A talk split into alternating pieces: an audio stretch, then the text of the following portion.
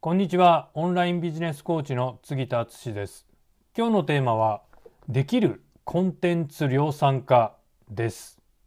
ちょっと、まあ、誤解っていうか、動画ってね、大変じゃないですかとか、よく言われるんですけど、僕にとってはですね、むしろブログを書くとか、そっちの方が大変でしたね。起業してからメールとか文章はたくさん書いてきたんで、そんなに文章を書くの苦手な方ではないんですけど、えー、ブログを書くのって本当大変だなと思いますね。何かしかのプロフェッショナル、専門家であれば、なんかお題さえ与えられれば結構喋れるかなっていうふうに思うんですよ。で、まあ一般的には書くよりも喋る方が楽っていうところはあるんじゃないかなと思います。だからカメラの前でベラベラベラと喋ればコンテンツができるじゃないですか。ね、カメラの前で喋って今も向こうにねあのもう一台カメラがあってそれでも別撮りしてるんですけど後にチームメンバーに編集してもらってそれをね YouTube に上げてっていうことをやるんですけどまあそうすれば一本ねコンテンツができてしまいますよね。で僕はそういうふうにやってコンテンツをまあいわ量産化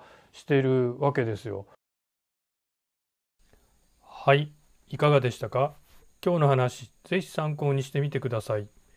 杉田の最新電子書籍、コロナ禍でも売れるウェブ動画マーケティングの教科書を